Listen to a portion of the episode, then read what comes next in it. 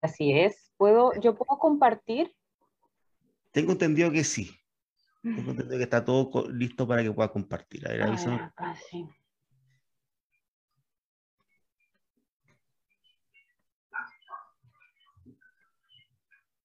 Ahí después ustedes, yo tengo también algunos videos, me dicen si el audio se, se escucha bien. Bueno, por supuesto, antes de, antes de iniciar esta, esta parte que, que nos corresponde al equipo de Olimpiadas Especiales Chile, eh, a mí particularmente agradecerles a, a fans, a, Manuel, a Pedro por, por, la invitación de parte de todo el equipo de Olimpiadas Especiales Chile. Para nosotros es muy importante eh, contar con estas instancias, así que los felicitamos.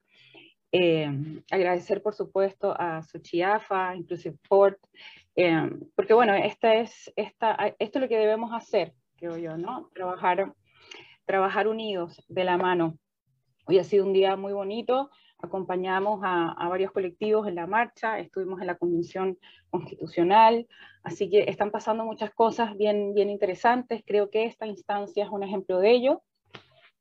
Así que bueno, muchísimas gracias a todos los que están conectados en este espacio también, eh, por el interés que, que, de seguro nos van a ayudar a, a, a difundir toda esta información que, que esperemos sea enriquecedora para, para todos ustedes.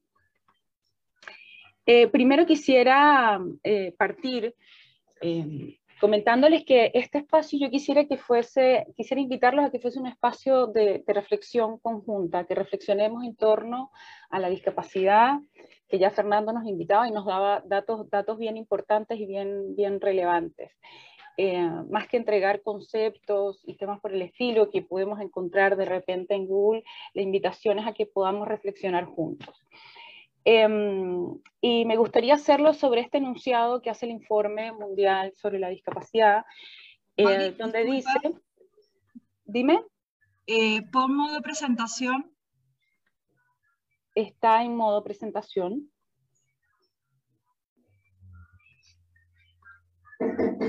¿No se ve en modo presentación? Sí, sí se ve. Ah, ya, perfecto. Este, sí se ve. Este, hola, buenas, eh, buenas tardes, maestra Alejandra. Este, le, le, saludamos desde Tijuana, Baja California, México. ¡Ay, oh, qué bonito! ¡Qué bueno! Bienvenidos.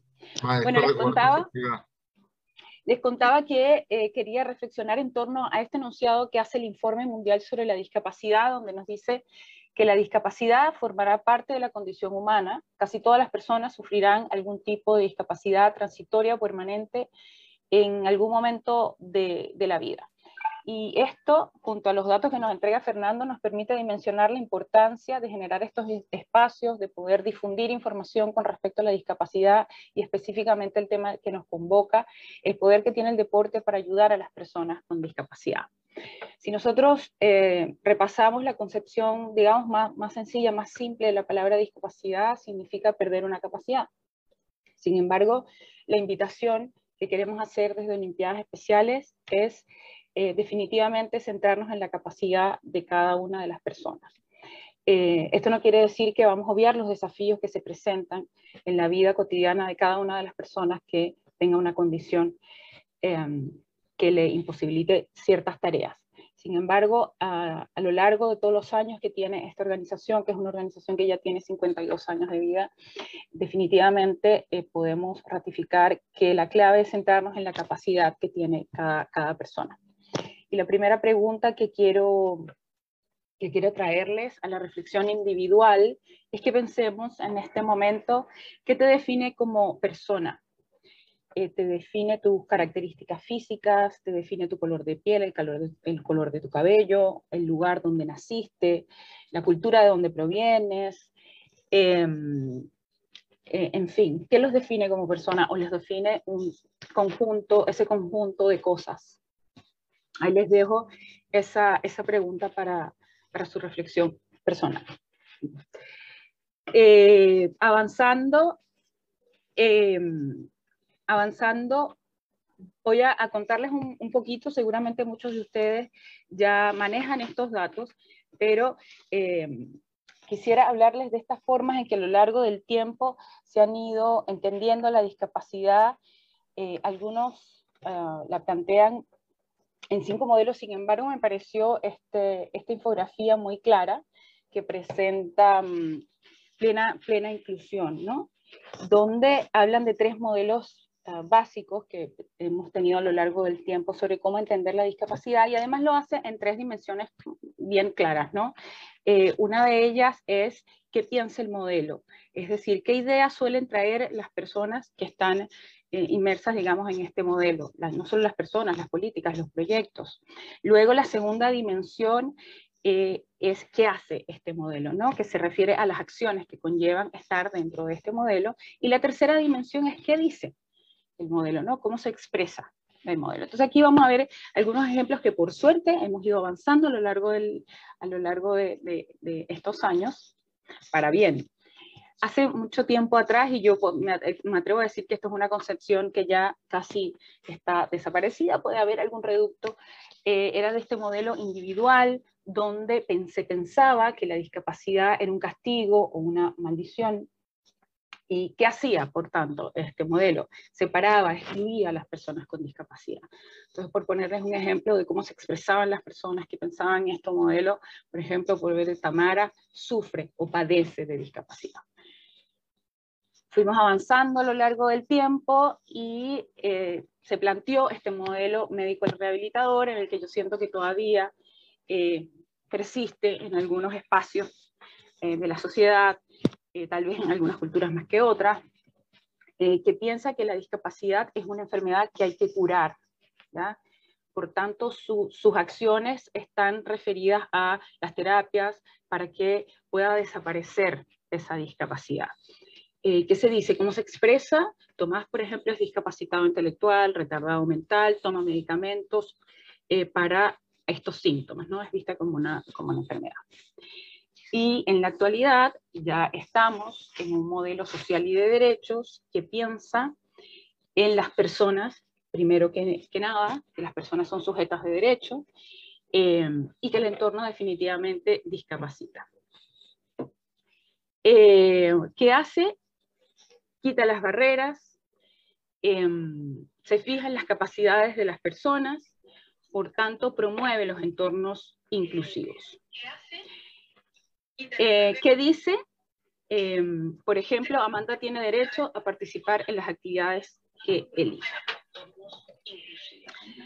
Eh, un segundito.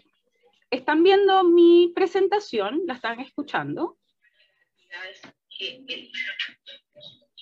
es que puedo observar. se escucha sí, se ve y se escucha. Ya, perfecto. Sí, Ya. Es que parece que me estaban diciendo como que no se veía, pero sí se ve y se escucha. Listo, avanzamos. Estamos bien, ¿verdad? Sí, normalmente, sí está muy bien. Y en el vale, también. Perfecto. Entonces, ¿a qué nos invita el modelo social y de derecho? Definitivamente la invitación es a no entender la discapacidad como un elemento propio únicamente de la persona. Eh, nos invita a considerar la discapacidad como una expresión de la interacción entre la persona y el entorno. Y esto voy a hacer énfasis durante a lo largo de toda la, exposición en torno a esto porque es muy importante. ¿Y a qué nos referimos cuando yo hablo del entorno o cuando hablamos del entorno? ¿Quiénes son el entorno? Cuando hablamos del entorno, por supuesto que hablamos de la familia, de la escuela, de los entrenadores, de los profesores, pero también lo hacemos del contexto más ampliado, de, de, los vecinos, de organizaciones sociales, de organizaciones gubernamentales, en fin, el entorno somos cada uno de nosotros que estamos aquí, de las personas que nosotros conocemos. El entorno somos todos. Por tanto, hoy tenemos que hablar de inclusión porque somos una sociedad que discrimina. Si no, no fuese necesario hablar de, de inclusión. En ese sentido, es de vital importancia entender que definitivamente el entorno sí nos limita. ¿O no?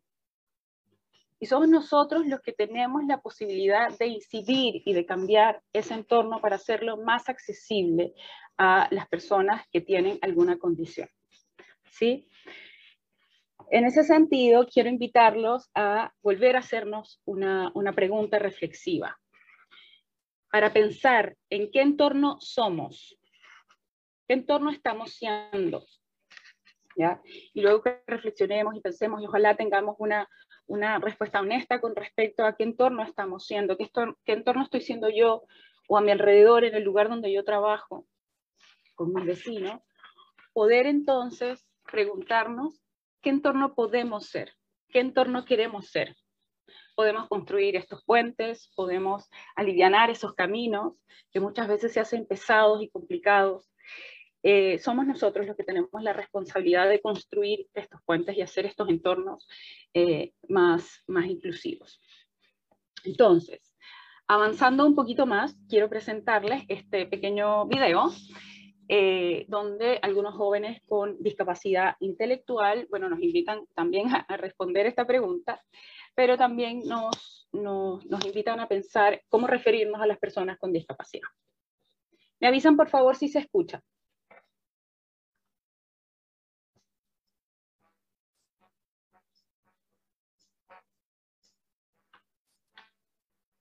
¿Se escucha?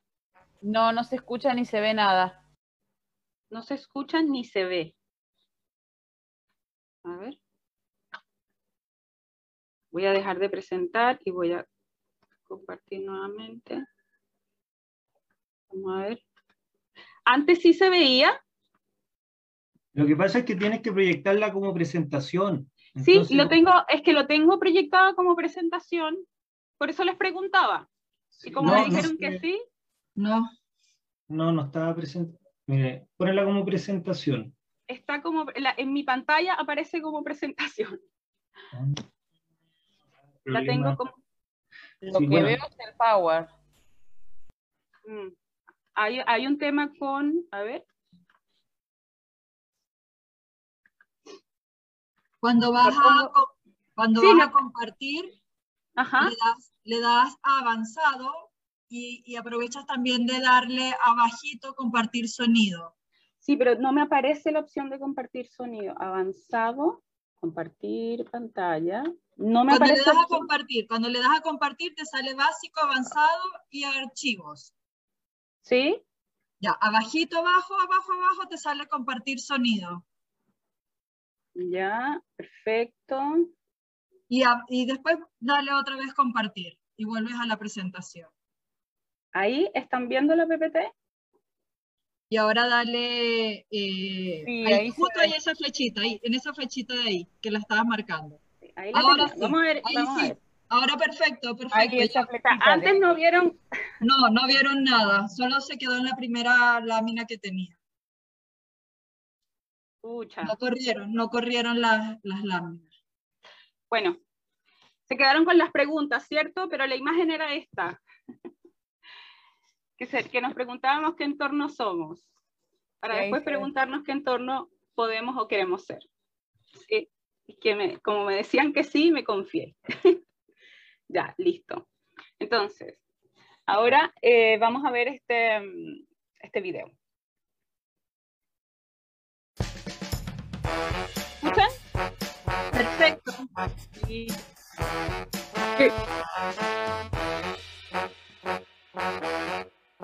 Nos han dicho que venimos de Mongolia. O que vamos tarde a los sitios. Otros, intentando no molestarnos, nos dicen que estamos enfermos. Y luego están los que dicen que somos ángeles caídos del cielo. O que un cromosoma además nos hace mejores personas. Pero cuidado. Nada de esto es cierto. El nombre que ponemos a las cosas determina cómo las vemos.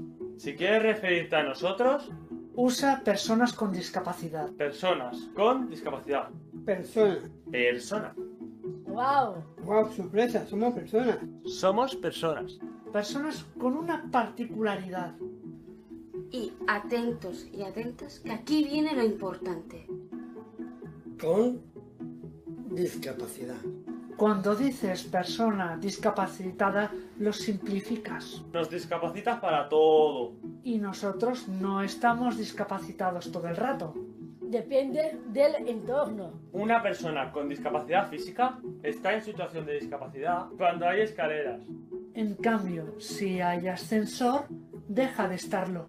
Para que las personas con discapacidad intelectual dejemos de estarlo, podéis, por ejemplo, Tener un poco más de paciencia.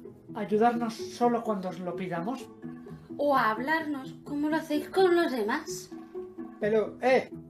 El paternalismo y la condescendencia no nos ayudan a nada. Naturalízalo. Una punta más. Cuando vayas a referirte a una persona sin discapacidad, di, por ejemplo, personas sin discapacidad. Personas normales somos todos. Somos todos. Todos. Todos. Todo. O nadie.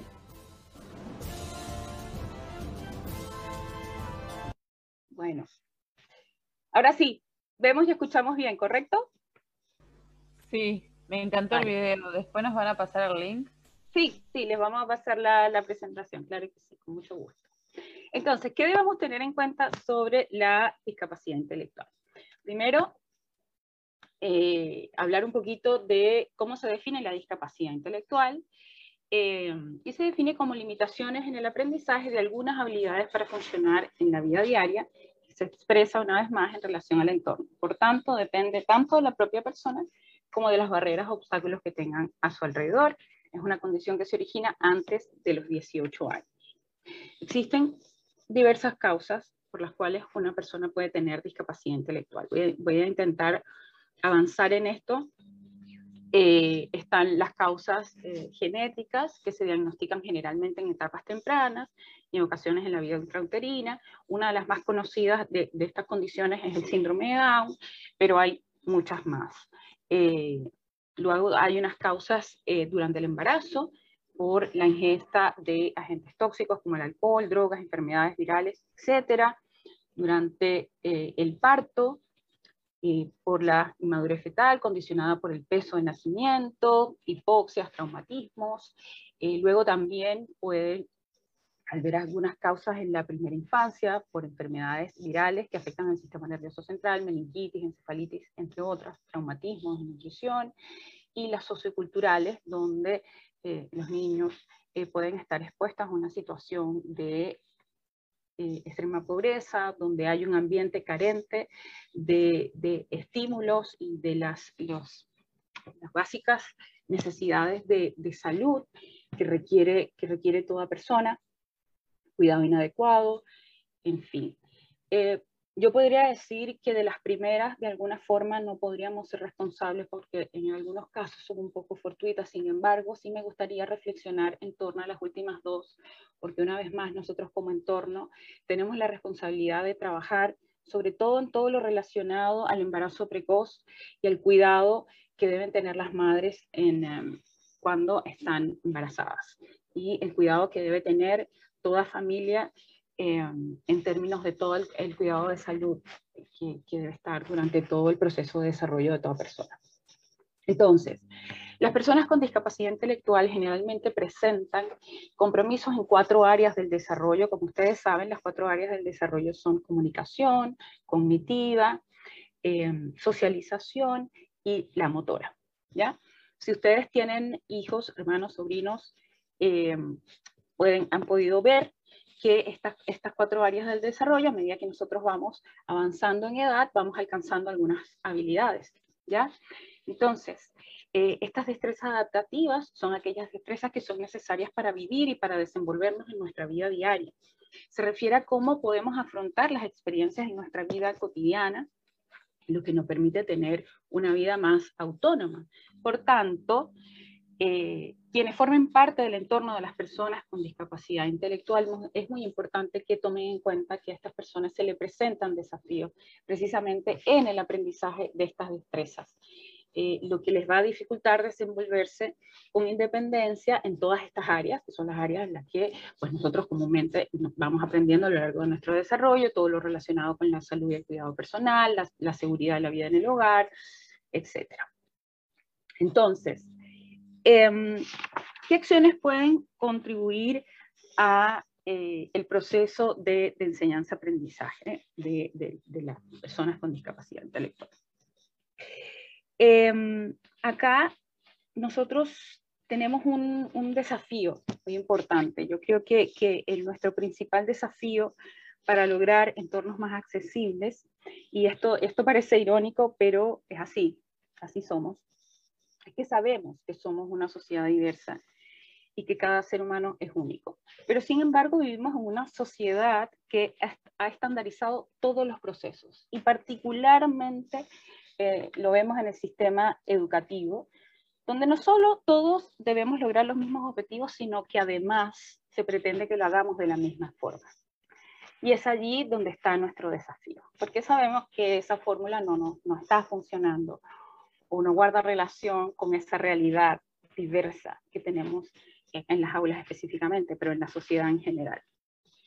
Entonces, eh, muchas veces se tiene la, expectativa de que existe como una fórmula mágica, ¿verdad? Donde entrenadores, los docentes, los psicopedagogos tienen esa fórmula que va a dar una solución a esos desafíos que se presentan en la vida diaria de las personas con, con discapacidad.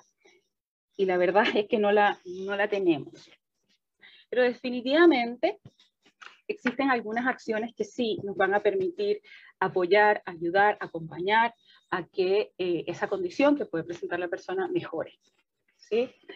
Entonces, esta, yo, la invitación que les quiero hacer a partir de ahora es que vayamos pensando en cómo sería la fórmula, esa fórmula mágica que cada uno de nosotros, qué ingredientes le va a poner. ¿Qué ingredientes creen ustedes que le podemos ir poniendo? En mi caso, yo eh, les traigo esta recomendación. Eh, definitivamente poner en una balanza e intentar establecer un equilibrio entre las acciones, los conocimientos, las emociones y el razonamiento. Definitivamente en todo ámbito educativo, eh, en general, en la vida de cualquier persona y especialmente en las personas con discapacidad y con discapacidad intelectual, este equilibrio es fundamental. Entonces, hay otras, otras fórmulas un poco más formales, digamos. Por ejemplo, esta que les traigo acá, que es el modelo de apoyo para las personas con discapacidad intelectual de la Asociación Americana para la Discapacidad Intelectual, donde em, nos plantea este proceso de planificación y evaluación en cuatro pasos. Y para eso volvemos a repasar y tener presente estas cuatro áreas del desarrollo, la intelectual y cognitiva, la motora, la de lenguaje y comunicación y la de socialización. Teniendo esto acá presente, Em, ¿Cuál es la invitación que nos hace estos modelos de apoyo? En primer lugar, identificar las áreas más relevantes de apoyo. En segundo lugar, identificar para cada área las actividades más relevantes en las que yo debo trabajar. En tercer lugar, evaluar el nivel de intensidad de esta necesidad de apoyo.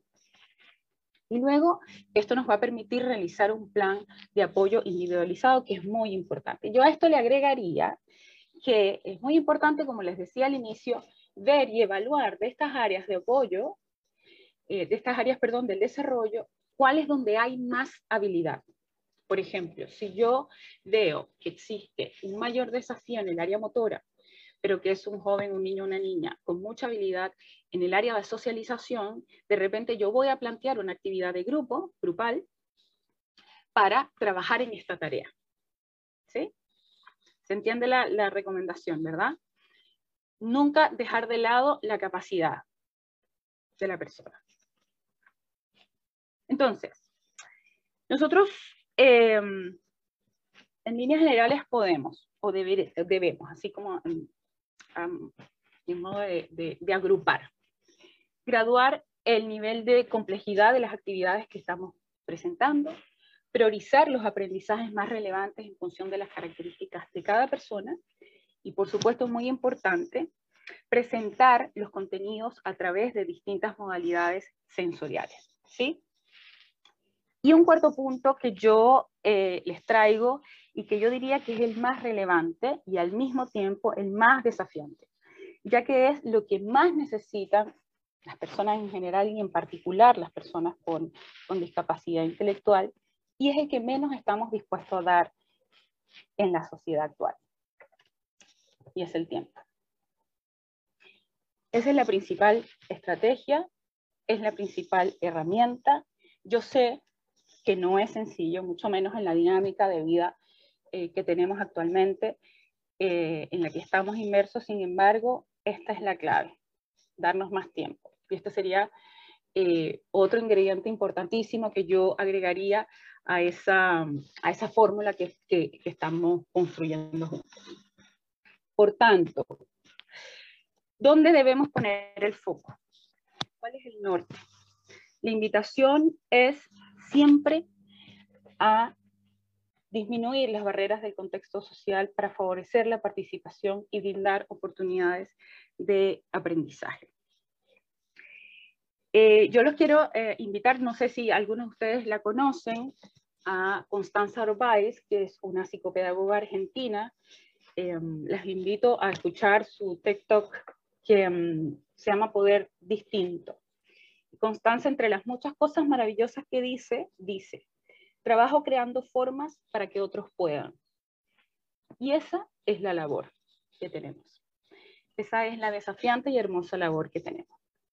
Pensar en nuevas formas para que otros puedan. puedan. Ahora quiero ah, mostrarles un extracto de, em, del trabajo que realizan en Olimpiadas Especiales eh, de Eslovaquia, en un programa hermoso que tiene eh, Olimpiadas Especiales que se llama MAPS, por sus, sus siglas en inglés, Programa de Desarrollo Motor. Vamos a verlo y después quiero comentarles algunas cosas.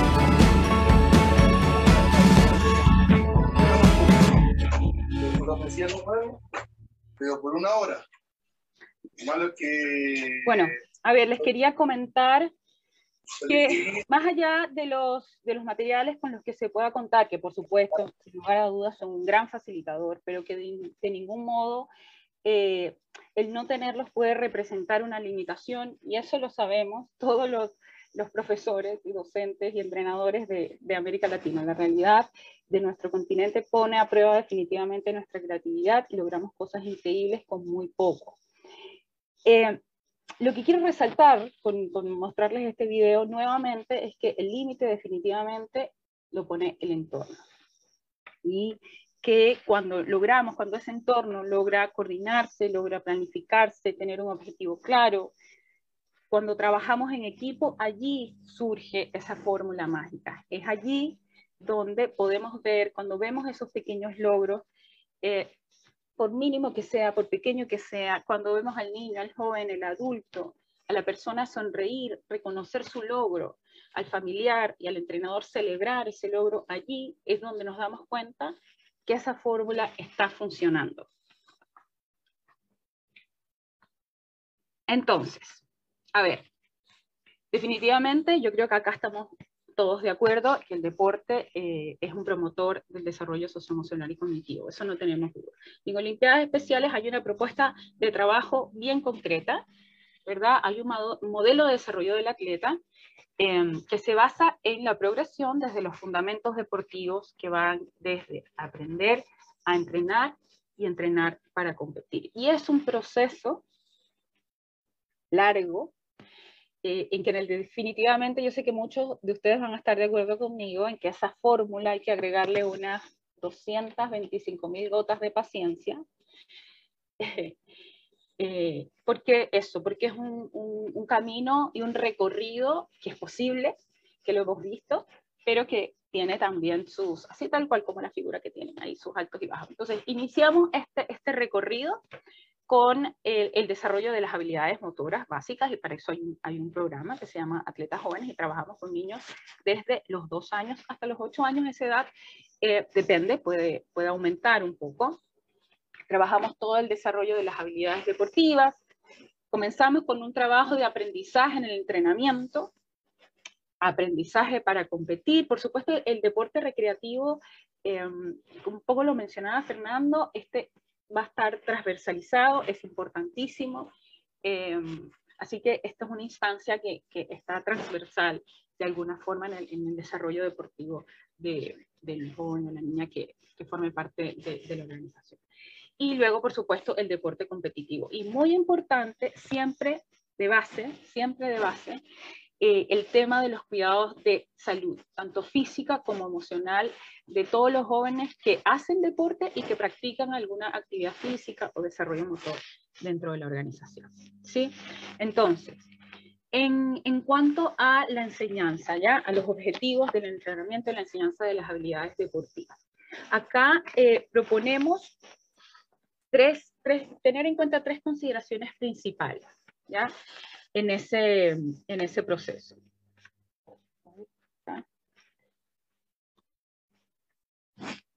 La primera de ellas es sobre el aprendizaje propiamente tal, todo lo relacionado con la motivación, la percepción, la, la comprensión, todo, eh, aquí estamos muy orientados a la em, estimulación de esas funciones ejecutivas del refuerzo de las redes atencionales, donde el juego es importantísimo para, para reforzar todas esas redes atencionales.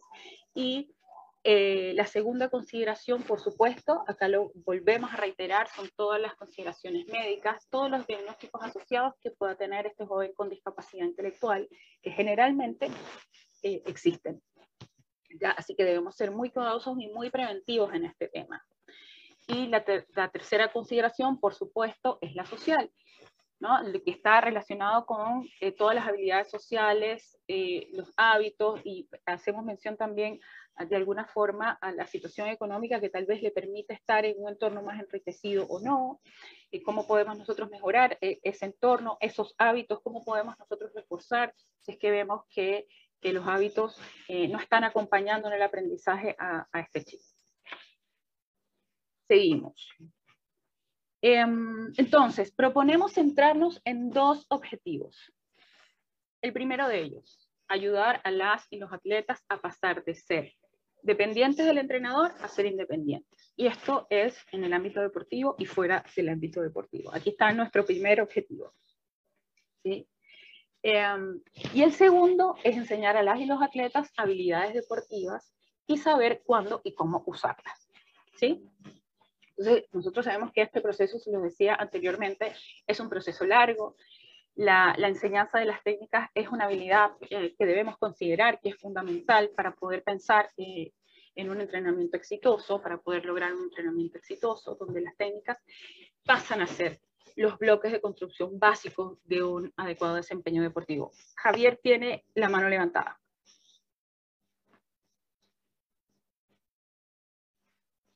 Javier, ¿quieres hacer una pregunta ahora? ¿La puedes escribir? ¿La quieres comentar? no sé si se le levantó. Bueno, seguimos. ¿Se me escucha, verdad? ¿Me están escuchando? Perfecto. Ya, perfecto.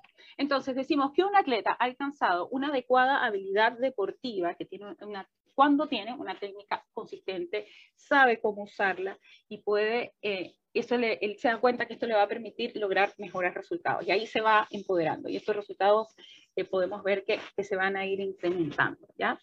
Entonces, pasamos entonces un poquito a revisar ya cómo es el, el aprendizaje, ¿sí? Un poco cómo es el, el proceso de aprendizaje. Y aquí es muy importante que, que, tomemos en cuenta que un poco nuestro rol aquí em, es, es, fundamental en, en, ser, en, ser, muy cuidadoso de todo esto que estábamos viendo anteriormente, ¿no? Em, acá más adelante les vamos a hablar de eso, pero para nosotros es muy importante que ustedes logren identificar la capacidad y los niveles de habilidad con los que estamos trabajando, ¿cierto? Entonces, decimos que las habilidades tienen dos componentes. Uno de ellos, que, hay que estar muy atento y, y, que nos sirve tenerlo claro para trabajar cualquier planificación o desarrollo de alguna actividad que queremos hacer, es la tarea, ¿verdad? Que es ese paso a paso del trabajo que debe realizarse para alcanzar la habilidad que nosotros esperamos. Y el otro, por supuesto, es el desempeño, que tiene que ver con ese comportamiento observable que nos va a demostrar que logró aprender esa, esa determinada ah, habilidad definitivamente el aprendizaje, podemos decir que es la mejora progresiva de este desempeño, que se logra a través de la práctica sucesiva. Esto es muy importante en la población con las personas con discapacidad. El aprendizaje de las habilidades es un proceso que muchas veces puede ser invisible, y esto se debe a que hay muchos factores externos que pueden afectar ese proceso de aprendizaje. Por ponerles un ejemplo, el clima, el cambio de clima. Eh, por supuesto, todas estas condiciones que les mencionaba, estos diagnósticos que pueden estar asociados. Eh, lo que ocurre alrededor. Eh, el clima, no solo cuando hablo de clima, sino el clima emocional también puede afectar. Entonces son cosas a las que tenemos que estar muy atentos porque pueden, podemos en algunos casos ir avanzando y tener retrocesos. Eso, eso puede ocurrir. Entonces, la práctica de una habilidad por parte de un atleta es, es la clave. ¿Verdad? A ver, entonces, vamos a ver. Una cosa muy importante a tomar en cuenta es que, por supuesto, que este proceso va por etapas. Está la etapa inicial, donde comenzamos por esta etapa del pensamiento. El atleta está entendiendo, está comprendiendo qué es lo que tiene que hacer.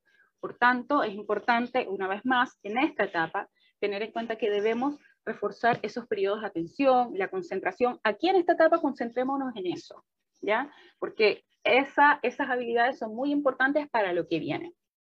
Por tanto, yo como, como docente, como profesor, como entrenador, debo tener claro cuál es el objetivo, definir ya cuál es esa destreza que se va a alcanzar, establecer rutinas es fundamental, es importantísimo. Y esta etapa va a completarse o a culminarse cuando el atleta puede realizar la habilidad y no necesariamente tiene que estar perfecto. Luego pasamos a una etapa intermedia donde el énfasis va a estar en mejorar la calidad de esa práctica, en el perfeccionamiento de esas habilidades. Nos enfocamos en hacer secuencias de movimientos, en dominar la habilidad, donde ya vienen aprendizajes un poquito más complejos relacionados con la sincronización, con el ritmo, con la coordinación. Y eh, a medida que esta habilidad se vuelve más automática, el atleta, el atleta puede ir avanzando ya, ¿verdad? Hacia esta etapa que ya llamamos la, avanzada, donde el atleta está realizando propiamente tal esa habilidad que, que esperamos de él, em, donde, donde es una etapa donde ya este control del movimiento se vuelve, se vuelve casi automático y el ahora el atleta ya puede concentrarse en unas habilidades un poquito más avanzadas que le permiten mejorar. Y esto y esto es, una, eh, es, un periodo en el que el atleta se siente más confiado, se, da más confianza, se da la oportunidad de aprender cosas nuevas, pero también, como les mencionaba antes, puede haber un proceso de estancamiento, incluso un poquito de retroceso en algunos casos, por tanto, eso debemos estar atentos para innovar de repente en la presentación de la, de la actividad, incrementar la motivación del atleta, para que no se canse, para que no se agote y siga adelante. Entonces, a ver, es, muy importante cómo, cómo, cómo, nos referimos o cómo trabajamos con, con el atleta, ¿no? ¿Cuál, ¿Cuál, es la instrucción que le damos al atleta? Y hay distintos tipos, por supuesto, la, la, más conocida y la más inmediata es la verbal y es muy importante tener en cuenta que debemos ser claros, concisos, coherentes, amables Y por supuesto, por favor, tener en cuenta la diversidad, que pueden haber chicos con alguna discapacidad auditiva, por tanto, eh, va a requerir que la instrucción sea de otra, usando otro recurso, por ejemplo, alguno visual. ¿Ya? Y luego está, por supuesto, la demostración, que definitivamente la demostración debe estar acompañada con esta instrucción verbal, eh, que esto va a facilitar el proceso y en muchos de los casos hay, una, hay indicaciones físicas, por tanto debe haber un acercamiento eh, táctil, kinestésico, donde se le indica al atleta cómo colocar eh, alguna extremidad, cuál es la posición más adecuada y la asistencia física, en donde se requiere que el entrenador mueva físicamente o apoye físicamente al atleta a completar esa habilidad.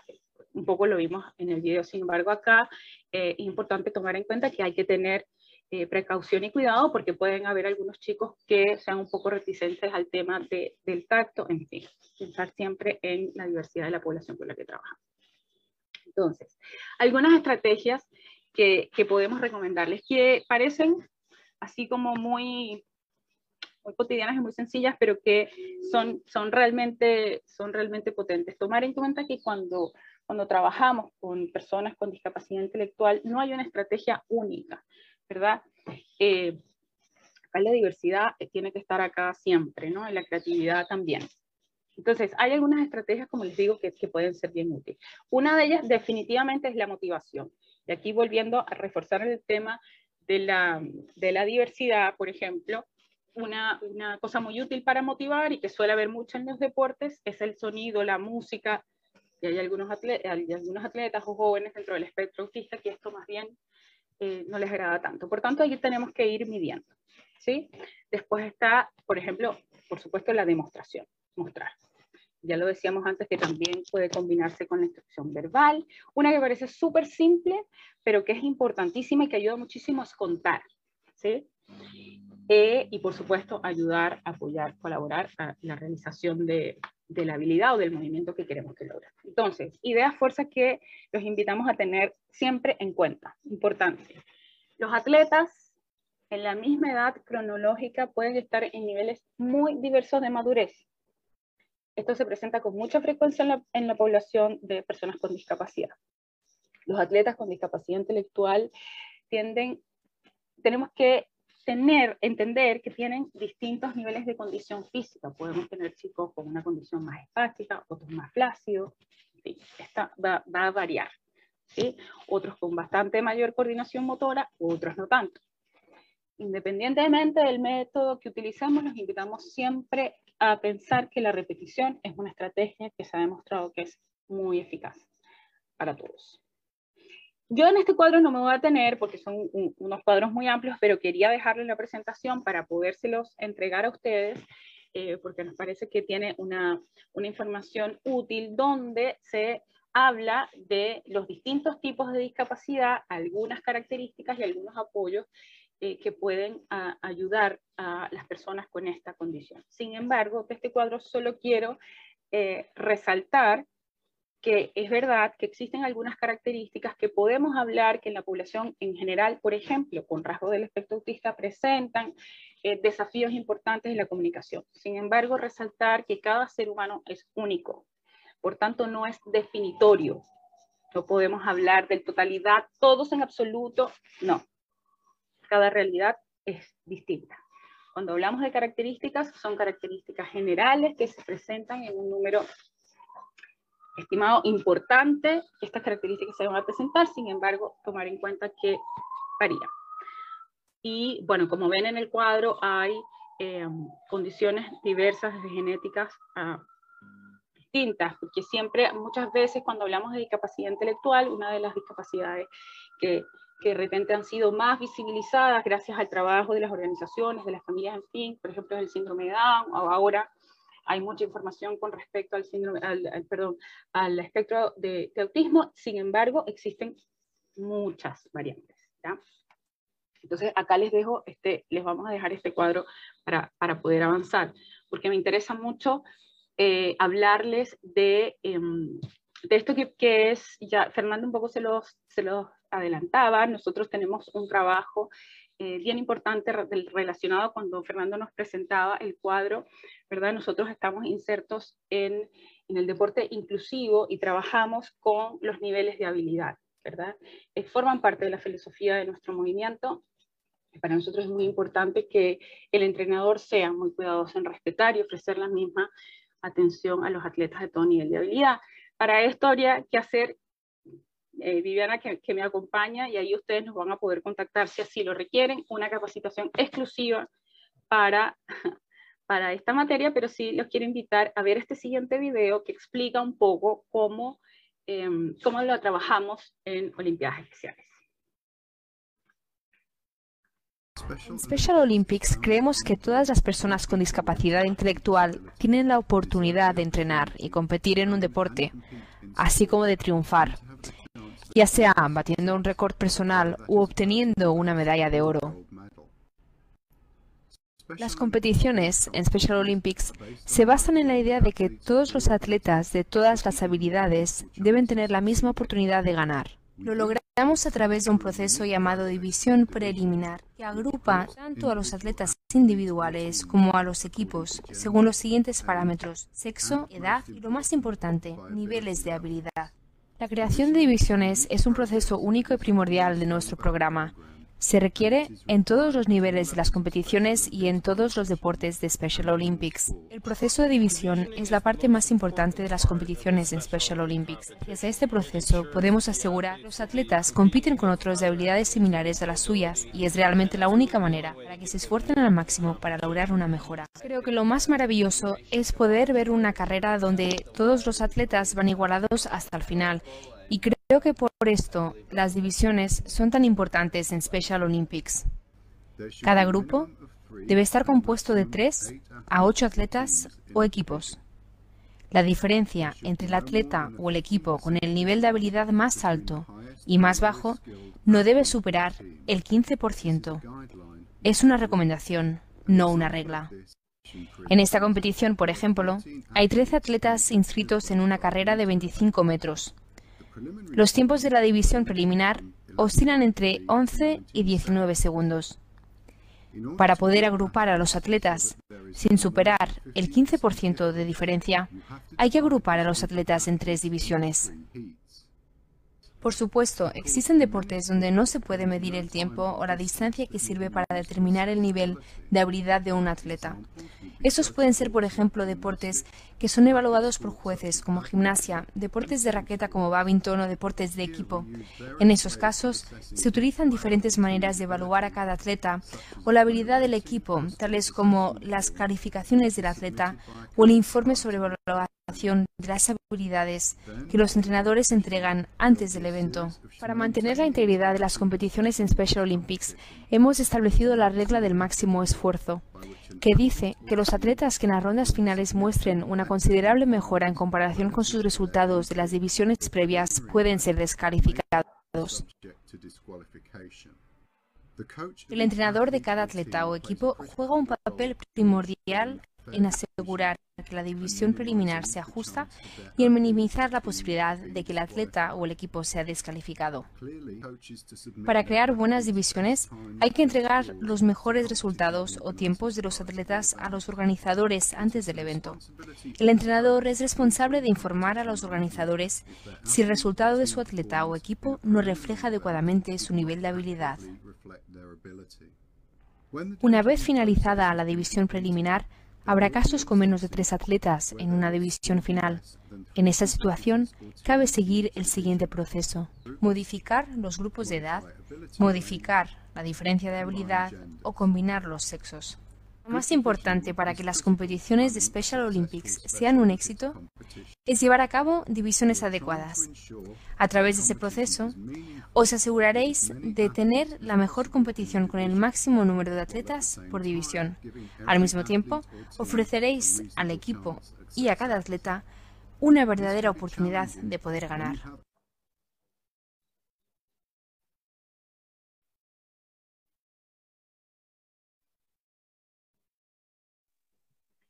Bueno, a ver, ya, ya casi estamos, estamos finalizando. Em, Solo mencionarles que, bueno, Olimpiadas Especiales está reconocida por el Comité Olímpico Internacional y nuestras reglas deportivas están basadas en los reglamentos de, de las federaciones deportivas internacionales y cuerpos, cuerpos rectores. Como, como les mencionaba bien Fernando, nosotros hacemos deporte inclusivo que llamamos deporte unificado, donde personas con y sin discapacidad pueden hacer deporte juntos, pero también hacemos eh, deporte de calidad, competición y entrenamiento para personas con discapacidad intelectual. Eh, bueno, no, cobramos a, los atletas por participar en, en nuestras competiciones o, o, los programas, distintos programas que tenemos. Tenemos todo un ecosistema de acción que está centrado en el deporte, sin embargo, trabajamos salud, educación, en fin, otros, otros ámbitos. En el ámbito deportivo propiamente tal, como les, eh, recién les mencionaba, trabajamos todo lo que es el deporte regular. En el caso de Chile, bueno, Special Olympic trabaja con los 32 deportes olímpicos. En el caso de Chile vamos progresivamente avanzando a tener más deportes. Hoy tenemos fútbol, atletismo, tenis, equitación, baloncesto, eh, vamos por karate, eh, tenis de mesa esperamos pronto y bochas también.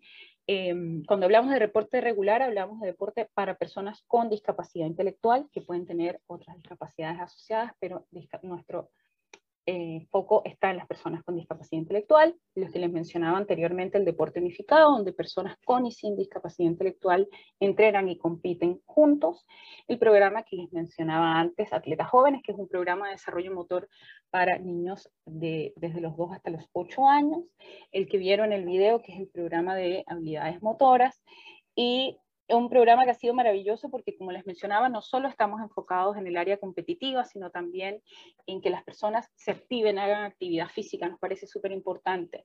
Y ahora este programa en la pandemia nos ha, nos ha servido muchísimo, tenemos actividades online toda la semana eh, y eso es lo que buscamos, activar a todos y a todas. Para cerrar ya, eh, los quiero invitar a ver este pequeño video que resume brevemente parte de lo que hacemos en, en Olimpiadas Especiales. Esto es del 2019, pero en la pandemia no nos detuvimos. Seguimos adelante, nos reinventamos. Así que voy a cerrar con este video.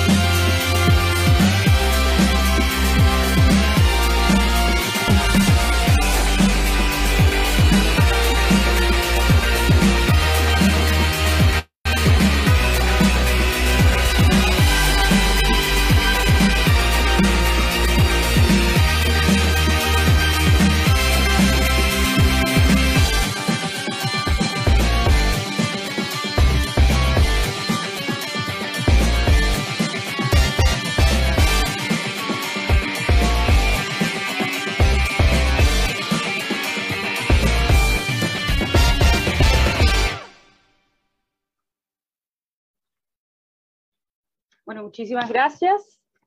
Eh, cualquier pregunta, por acá a la disposición, también está Viviana. Eh,